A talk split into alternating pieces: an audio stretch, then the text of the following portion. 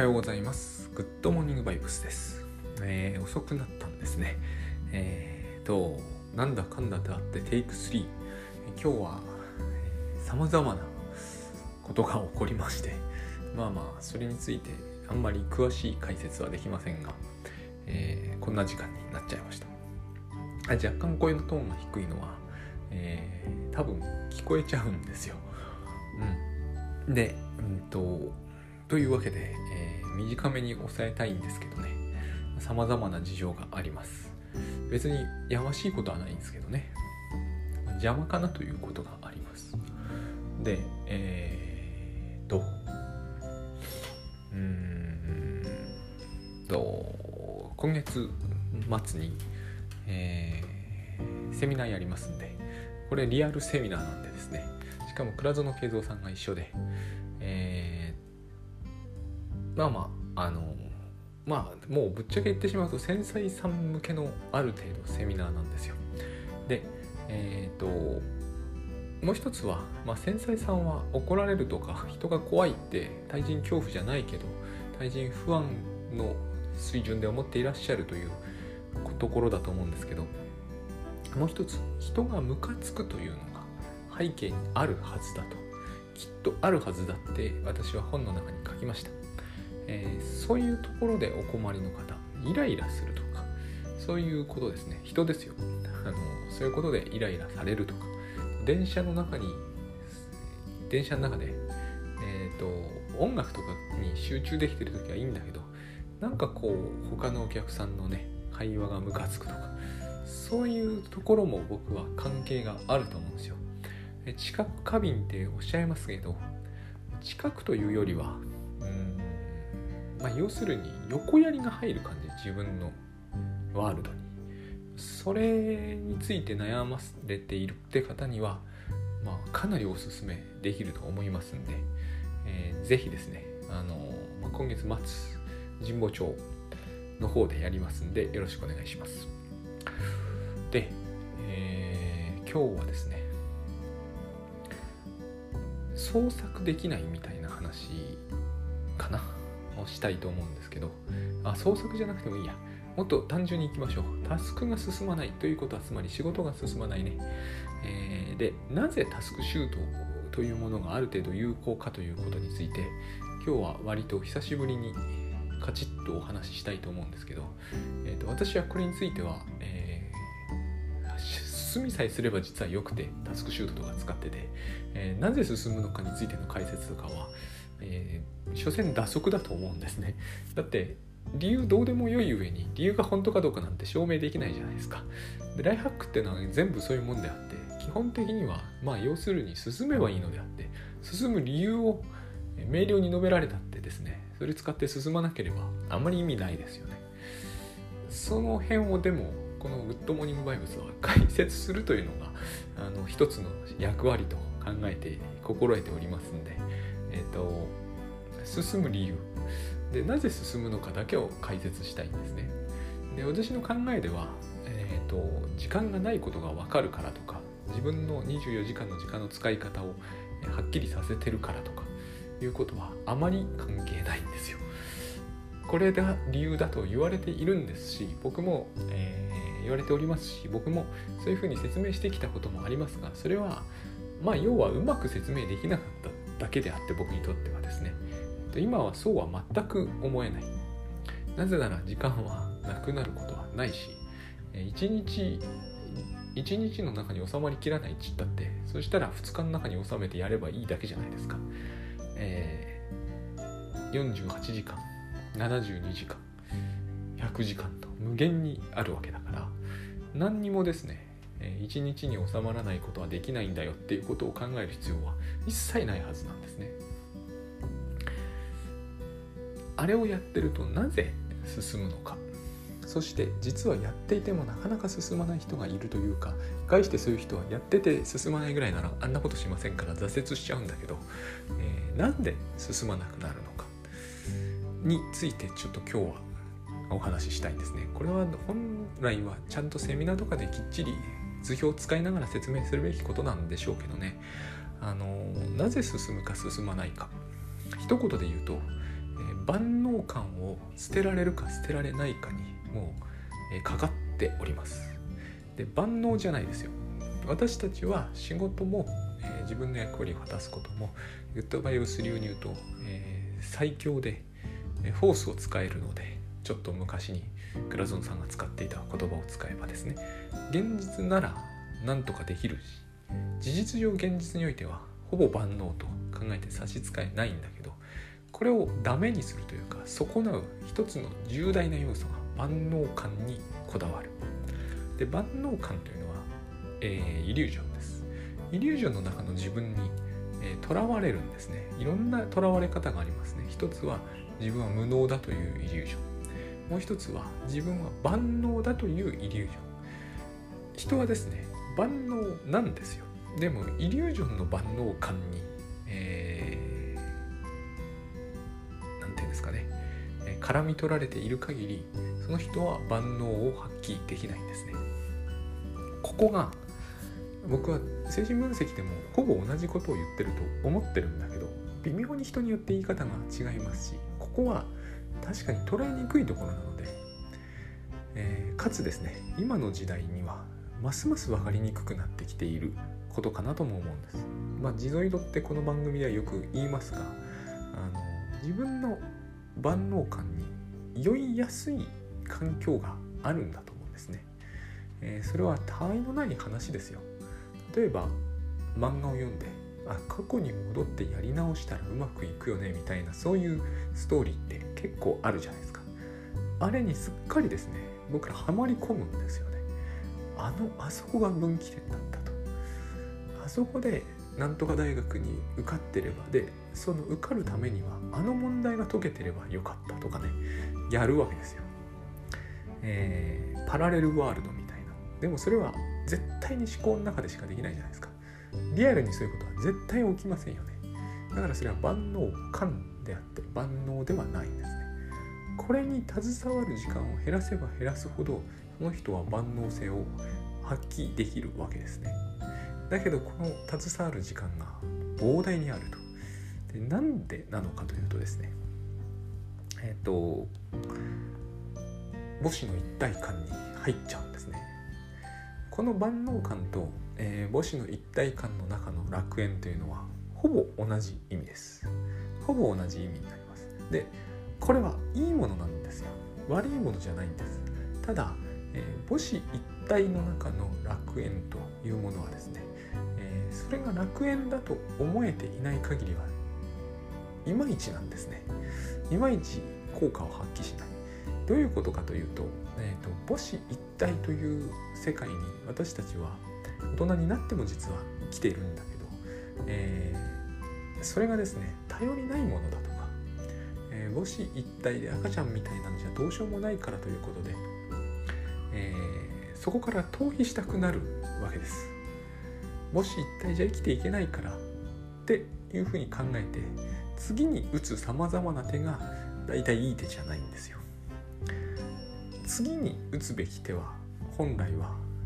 エディプスなんですけどこれがエディプスなんですけど現実原則にのっとってそこで万能性を発揮すればいいんですがなぜかそうなりにくい。えー、それは大変厳しいことだとか恐ろしいことだとか自分の手に余ることだとか教え込まれるんですね。教え込む人はいっぱいいるんですよこれを。あなたヘルプレスネスですと。これですねあのフロイトは書いてるんですよ。ヒアイトメロメランコリーという非常に有名な論文の中でヘルプレスネスって出てくるんですよ、えー、よるべない存在。僕は彼はどういう風な意識で書いたのかっていうのは非常に興味深いんですけどえただ彼が書いてることの中で僕が今言いたいことと極めて酷類似した同じではないけど極めてよく似ているなと思うところの一節があって、えーと、自分をメランコリーの中に入って、えー、よるべない頼りないどうしようもない人間だとみなすことは、えー、その人にとっては全く正しい場合もあると。どう見てもその人は、えー、頼りなく弱々しく有能とは全く言えない。つまり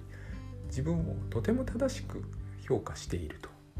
これが書いてあったのについ最近うつの人は正しく評価しているというのが認知心理学の方で一つの発見とみなされてたのが非常に納得がいかないんですけど、フロイトは100年前に書いてることだと思うんですが、えーと、このように正しく評価するということはでも、まあ、フロイトが言うにはですね病気だって言うんですよ。つまり正しかろうと間違っていようとそういうふうに自己評価しちゃいけないんだっていうことなんですねこれは。えーと、そのように評価するという評価の仕方そのものが、えーと、一つの病理であると。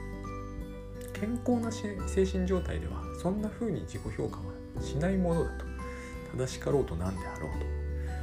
と。これこの辺の書き方がですねフロイトって多いなと思うんですよね。非常に逆説的に書くんですよ。えっ、ー、と全くその通りだがそうであってはいけないみたいなそういう書き方するんですね。でここには僕はこの書き方の中にはやっぱりこう何て言うのかな確信があるけれども本当かなみたいな気持ちも含みながら書いてるって感じを抱くんですね、えー、さっきの万能感も似てるんですよ。私も長らくこのことを引っかかってたんです。人は万能感を持ってつまり自分は万能だと思ってやってる時が一番一番仕事ができるってことは万能なんじゃないんだろうかって気がするんですねでも一方で僕もグッドバイブスを言われるまでは謎の慶三さんにグッドバイブスの話を聞くまでは、えー、お前ダメ人間だって言われる方がしっくりきちゃうんですよね。でみんなこれをやるわけじゃないですか。えーと、まだまだだと思って頑張れと。でも僕はそれをやるといい結果にならないんですよ。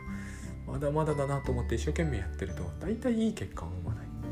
むしろ自信満々にやってる時の方がうまくいく。その自信に客観的根拠があろうがなかろうがですね。そうすると人は万能感持ちたくなりますよね。で持ってた時代は間違いなくあるんですよ、えー、子宮の中にいた時ね。母子一体の時ですよ。であれでいけないのは何なのかと。あれでいけないことは僕はないと思うんですね。ただあの中であの中でっていうのはつまり私たちが今家にいて安全であるこの環境の中でわざわざもう一回、えー、イリュージョン使って万能な世界に行っちゃうのがいけないんですよ。ここを僕はなんかうまく伝えなきゃいけないなって今思ってチャレンジしてるわけですよ。僕らは万能であり安全であり大丈夫なんところにいるのにそして手に入れられる必要のあるものや欲しいと思うものは全部手に入るようになってるのにあえてその現実は無視してつまり私たちは楽園にいるのに楽園にいる空想をしたがるんですね。この楽園じゃダメだから楽園 A にいるんだけど楽園 Z にいる空想をしたいんですよ。これが余計なんです。これをナルシシズムって言うんだと自分は今思うんですよ。極めて二次的なナルシシズムだけどこれが自己愛の病理なんじゃないかって思うんですね。エディプスというのはつまり現実原則なんですよ。現実原則は楽園にいながら成り立つっていうのが僕はグッドバイブスだと思ったんですね。で私は精神分析っていうのも基本的な言い分としてはそういうもんだと思うんです。現実にあなたはやっていけるんですよと。現実を見据えさえすれば。でも現実にはできないんだという空想に生きている限りは現実にできないんですよ。ここが、えー、連動してしまうところがですね何をもって客観とみなすかの難しさなんですね。タスクシュートの話なんですけどタスクシュートは実は現実を伝えてくるだけなんですよ。ああしろとかこうしろとか言わないんですよ。ここにものすごい大事なところがあって。だから私はちょっと原理主義的に、えー、うるさくこだわりすぎているように聞こえると思うんですけど、えーああしろとかこうしろとか言ってしまったらもうそれはナルシズムの始まりなんだと僕は思うんですね。楽園にいて空想するのは余計なんですよ。楽園にせっかくいるわけだから。あの時こうであったならって余計な空想ですよね。もっと現実は良くなっ良くならないんですよ。現実はすでに最高のものだからこれ以上は。ここでわざわざ A でなければ B だったとか B でなければ C だったという空想を付け加えることによってダメにしちゃうんですよ。自分の能力を。これをやんなければうまくいくっていうのが僕はタスクシュートでもあると思うんですね。グッドバイブスでもあるし。タスクシュートをやってて絶対にうまくいかない時に起こる現象は何かというと、えー、うまくいくという記録がそこに現れてこないんですね。つまり現実が見えてこないんですよ。時間がなくなるからとかそういうことはここでは言われてないんですね。翌日になれば時間は全部戻ってくるんだから時間はあるんですよ。能力がないとかいうこともタスクシュートで言われるわけじゃないんですね。能力はあるはずなんです。ただやりたいことをやっている時間というものがどこにも現れてこない。っていうのが現実原則なんですね。つまり空想を見てたんでは現実には何もできないということがそれは現実ですよね。ずっとあの時こうだったらと考えていてもやりたいことはできないし今の10倍早く仕事ができたらと考えていてもやりたいことはできないし今持っているアップルの株が10倍になって売れたらこれが買えるのにと思っていてもやりたいことはできないじゃないですか。もっともっと言うとこのタスクの僕のやり方をインターネットを見るという時間を減らしてこの第3領域や第4領域のダメなタスクを減らして第2領域だけにすれば素晴らしい人生が開けるのにといくら思っていてもそうはならないじゃないですか。タスクをもっと分解して次のタスクをネクストアクションをはっきりさせてそれに取り組んでいくようにすればもっと時間ができるのにと考えていても実際には時間はできないですね。で例えば今考えていることを全部 Scrapbox に入れて、えー、適切なタグをつけていって Scrapbox のデータが1万5000になれば素晴らしいアイデアが、えー、そこからおのずと出てくるのにと考えてもアイデアは出てこないですよね。全部そういうふうにできてると思うんですね。つまり空想で現実を上書きしていては現実には何にも現れてこないんですよ。ってことをタスクシュートというものは繰り返し繰り返し自分にリアルタイムでそれも結果を待つ必要ないですよね。リアルタイムでそれを告げてきてくれます。今空想してますと。だから現実は変化しないわけですよね。あるいは今ずっとこの場にいて空想してるだけなので現実には何も起きてませんと。メモも整理されていません。仕事も進みません。夜がやってきました。全部リアルに教えてくれるわけじゃないですか。わざわざそれを自分に無意識の底とか潜在意識とか、えー、全意識とかに、えー、退けることは許さないんですよ。目の前に現れるように何度も何度もそれを自分で書く。そうするとリアルに変化しないということがリアルに現れてくるじゃないですか。現実には一切の変化が起きてないということが現実に現れてきますよね。その間何をしていたかもはっきりしてますよね。空想していたと。自分は万能だという感じを抱くための空想をずっとしていたと。だから、えー、楽園にいても楽園じゃないところに生かされる。しょうがないですよね。その空想はここは楽園じゃないという空想ですから。昨日の7時の時点でこうしていればという空想はつまり現在は悪いという空想であり昨日の7時の時点でこうしていれば現在は良くなったという空想ですよね。これを繰り返しやっているから現実は常に昨日の7時の時点で A という行為をしていたらより良かった。より悪い現実になってるわけですよね。という空想を見ているわけです。これをやめればいいんですよ。でタスクシュートはこれをいつかやめるようになっていくはずなんです。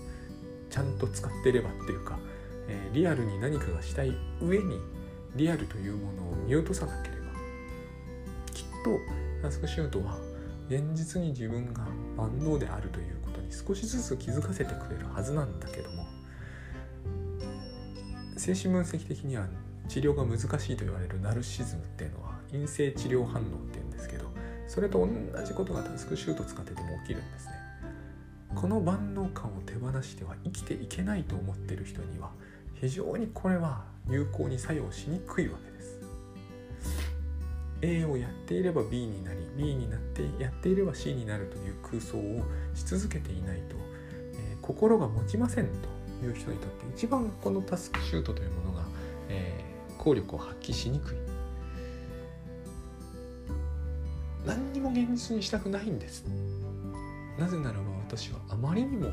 能力がないから。悲哀とメランコリーなんですよ。フロイトが言う通りで。まりにも自分の自我はだらしないから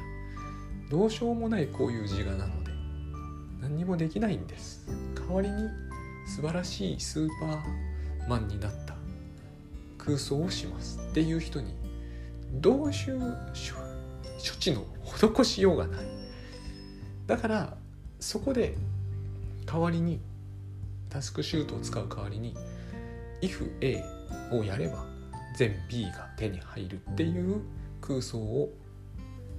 ライフハック的にもたらされるわけですね。あの何でも同じですよねこれはね。プラン A をやれば B という結果が得られる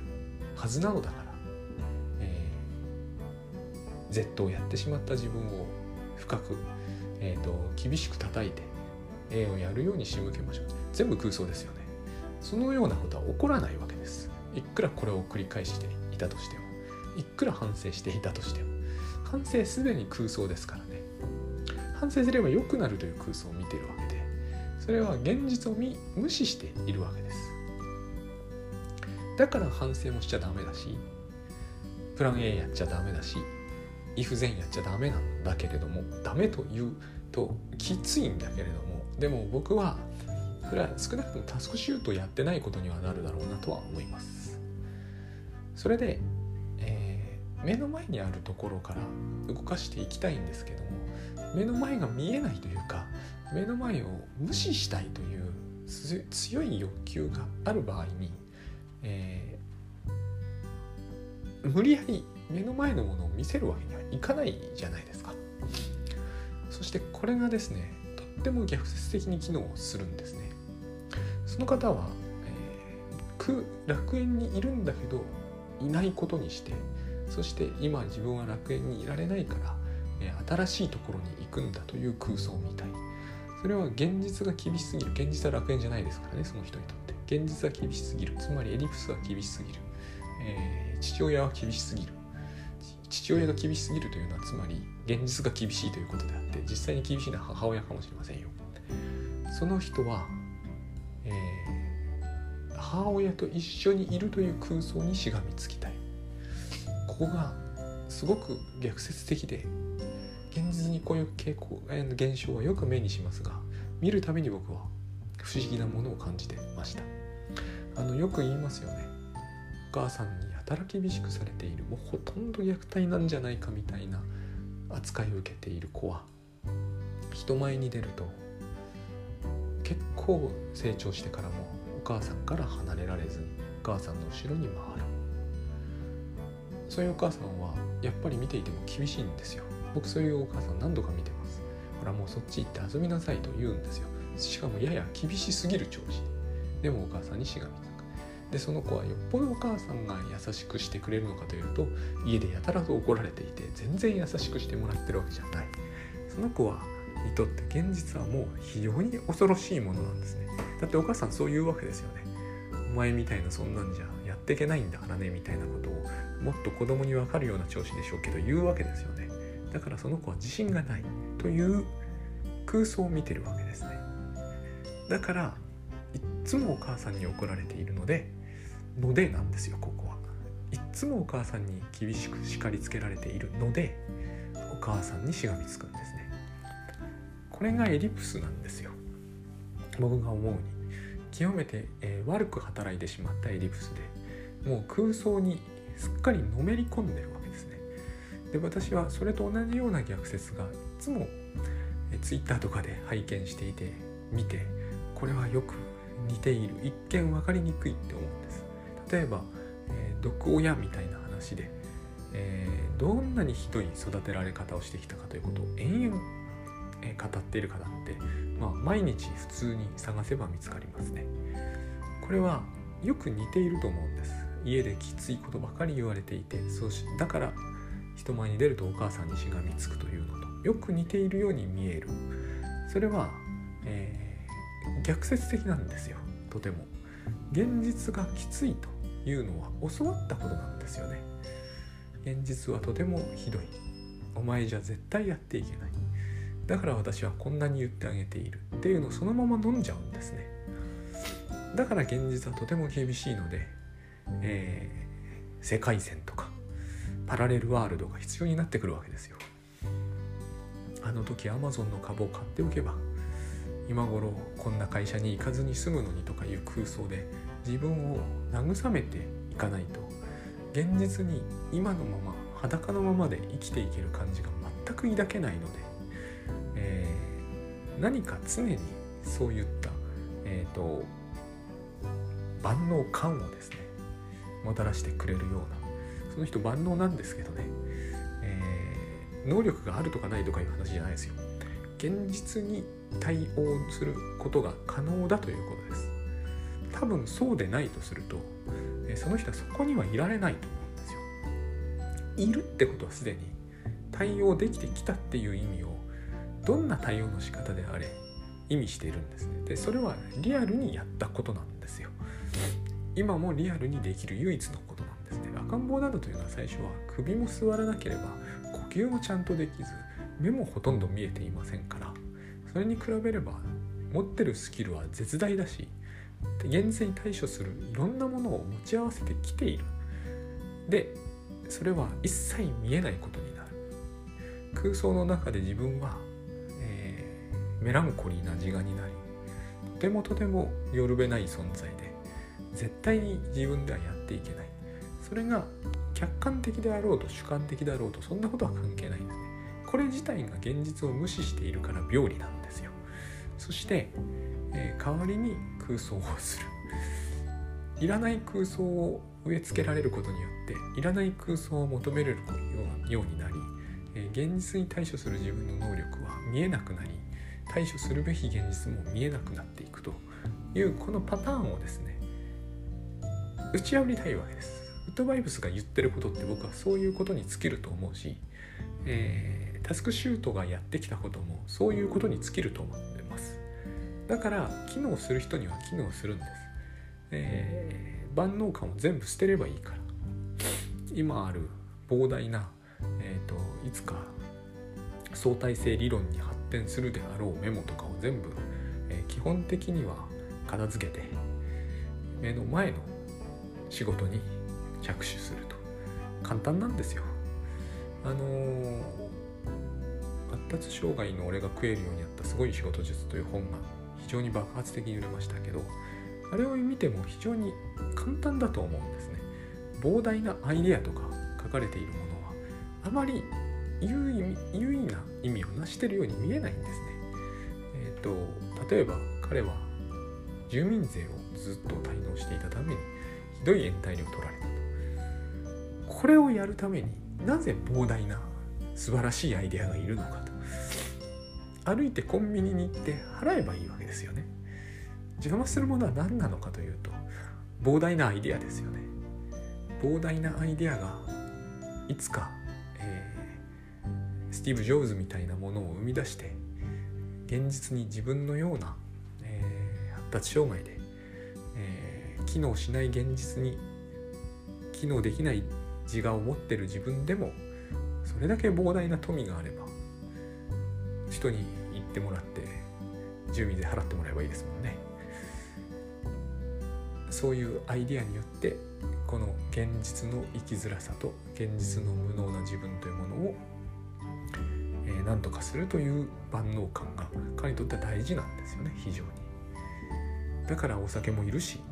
薬もいるしさまざまなものがいるわけです。でもそんなに莫大な富とかがなくても住民税払いに行けばいいわけですよ。結局払ったわけですからね。いろんなものが必要だと思うんですよね人は。そしてまた現代の社会というのはそのいろんなものをさも提供してくれるような雰囲気を帯びてるわけですよね。iPad mini 6とかね。あれがあれば住民税を払いに行くのが苦もなくなると。別になくても払いに行けるじゃないですか。こっちの万能万能は万能ですよね。リアルに行けるんだから。で誰の手も煩わせる必要もなく。別に人を雇う金もいらないですよね。で払うお金もあるわけじゃないですか。という状態にあってなおその現実は何か知らないんだけど非常にどうでもいいものに思えるわけですよ。住民税を払いに行くと地獄のように、えー、搾取的でかつ砂のように味気ないそういう現実。それしか自分にはなくて何とかして、えー、新しい iPad を発明できる自分に生まれ変わらないと。とてもじゃないけどその住民税を払わせられるその自分の現実に生きていくのは無理だ。っていうことが切々と感じられるようになるんですよね。多分そうだと思うんです。タスクシュートってあの少なからぬ人がですね、えー、日常を回るようになりましたっていうんですよ。これがその人の万能だということを全く意識されることがない。それでも機能してるから立派だと僕は思うんですけどね。タスクシュートとその人がですよ。それが一番手に入れるべきものなのにこれが手に入っただけではだけで全く自分はダメだと。どうしてもやっぱりベルリンに行かねばならない。そういう万能感が必須だと。いうことになっちゃうんですよ。万能感というのはリアルじゃないんでどんなに素晴らしい空想のように見えてもリアルではないんで空想が素晴らしければいいならば別に何だっていいわけじゃないですか。食事一切取れなくても最高級の寿司を食べてる空想さえしてれば幸せだというならばみんなそうすると思うんですよ。だけれども、えー、まずそれじゃ死んじゃいますよね。でこれを受け入れる気はないと思うんですよ。私は。人は空想だけで生きるというのを受け入れる気はないと思うんですね。ということは空想から何かが手に入るわけじゃないという意味なので、えー、これ何回言ってもですねやっぱりね、えー、僕はその佐々木さん自分の時間がないんです。でも同じ話を結局したんだけど確かに、えー、なんて残念なことを言うんだろうってなるみたいなんですよね。でもやりたいことをやる。いつかやりたいこととかって GTD とかでも言いますがやりたいことをやるってことは心置きなく日常生活を過ごすって意味じゃないのかなと思いますね。一切の心配事が終わって食事をしますっていうのとこれから食事をしますっていうのはどうしてそんなに違うんでしょうね。もちろん高級度は違うかもしれませんよ。でも私の知る限りジェフ・ベソスもドミノピザを食べるんですよ。どうしてその人はある日の種の人はジェフ・ベソスになってドミノピザを食べることは素晴らしいけど自分がこれから注文してドミノピザを食べるのはなんて悲しいんだろうになるのか。これはいやなってると思うんですよね私は。多くの人の言わんとする話を聞いてると。自分の時間を確保してからでなければ〇〇をしたくないっていうのは全て同じような意味にしか聞こえないんですよ。何者かになってから何者かになってからすることだって同じだと思うんですね。ということはつまりイリュージョンなんですよそれ。間違いなく。今見ている現実の代わりに見るイリュージョンを見る。それしかありえないと思うんですよね。どんなイリュージョンでも見られます。私たちは。どんなイリュージョンでも見られる。思考さえ使えば。思考は万能感をもたらすもので思考は万能的なものだから。万能じゃないですよね。思考は。思考でいくら空想してもどんな空想でもできるという意味で万能ですが現実を1ミリも動かせないという意味では万能じゃないから万能的なんですよ。魔術的でもあります。いきなりジェフジェフ・ベソスになれる。突然彼女も作れる。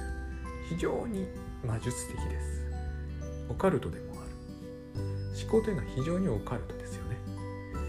えー、パラレルワールドとか。リアルに存在しないものをパッと頭の中で作り出してそっちに行ける。すごいんだけれども何にもできないんですよ。楽園っていうのはそういうことじゃないと思うんですよね。地上にあるならば。この話は堂々巡りしてます。間違いなくですね。これ以上言えることがあんまりないんですよ。だからタスクシュート使ってくださいと僕が10年ぐらい前から繰り返しただただ言ってきたのは本当にアホみたいだと思われてたと思うし人によってはタスクシュートで儲けること以外こいつは何も考えつかないのかと思われてたと思うんですけどそうではなくてえー、っとプランニングとか、えー、まあ洗い出しでもいいです。とか、えー、ボールがどっちにあるかとか。そういう空想で現実が動くことはないっていうことをあれほど教えてくれるツールはない。現実は絶対それじゃ動かない。僕らはそれを信じてないんです。多分。空想してれば現実動くだろうぐらいに思ってます。いっぱいメモを作っておけば現実動かせるだろうと。そういうのはとっても人気があります。テイクノートとかね。メモを書いていれば文章が作れる。そうはいかないと思うんですよ。だってメモをいっぱいえっ、ー、とどこかに入れておけば勝手に発行して文章になるんだというのは完全に空想じゃないですか。100%魔術じゃないですかそれ。錬金術以上のものではないですよね。そういうものが僕ら覆い隠すんですよね。それ多分何年前か知りませんが2300年前かな。ニュートンがこうやってこうやってこうやったら金ができるって言ってたのと変わんないと思うんですできないわけじゃないですか。でそれが一番ここが問題なんですよ。ストイックでリアルで残念だって思うのがおかしいんだと思うんですよ。逆ですよねやっぱり。息吸えなくなったらわかると思うんですよね私たちは。息が吸えるってことは。すごいいいことですよね。多分菌が作れるっていうことよりは呼吸できる方が幸せだと思うんですよ。呼吸することが禁じられてリアルにってのはそういう意味ですよね。代わりに菌ができたってものすごい苦しいじゃないですか。っていうことを今回の例えばコロナとかでも我々は思い知ってると思うんですよね。えーと、今なんかみんなが空想してみんなではないかもしれませんがかなりの人が空想している現実。当たり前の日常を取り戻すとか言ってるのは以前に間違いなくこんな日常を何とかできたらいいのにと思われていたそれでしかないと思うんですよね。人がいっぱい来て居酒屋で酒を飲むとそれみんなが脱しようとしていた日常じゃないですか。今みんなが求めてるものって。こういう風になりますよね。そういう風に日常の価値みたいなものがやたら上がってみたり下がってみたりすると。いうのはどうしてかというと価値だからですよね。居酒屋で酒飲む行為に変化はないですよ。そこにどういう文脈を置くかで価値が大幅に入れ替わるそこから脱しなければいけないどうしようもない日常になってみたりそれをぜひ取り戻すべきほとんど楽園と変わらないものになってみたりする。これを僕らはいつも同じように見ているようなことを言いながらこんなに変化させている。わけですね。緊急で重要とか。誰が重要を決めるんだってこと。こういうことを全部シュートで分かるんじゃないかって僕は思うしウッドバイブさんもこの辺をタスクシュートみたいに間接的ではなくてダイレクトにはっきり言ってるわけですよ。イリュージョンだと。そういうことなんですよ。間違いなく目の前にあるんですよね。手に入れたいもの。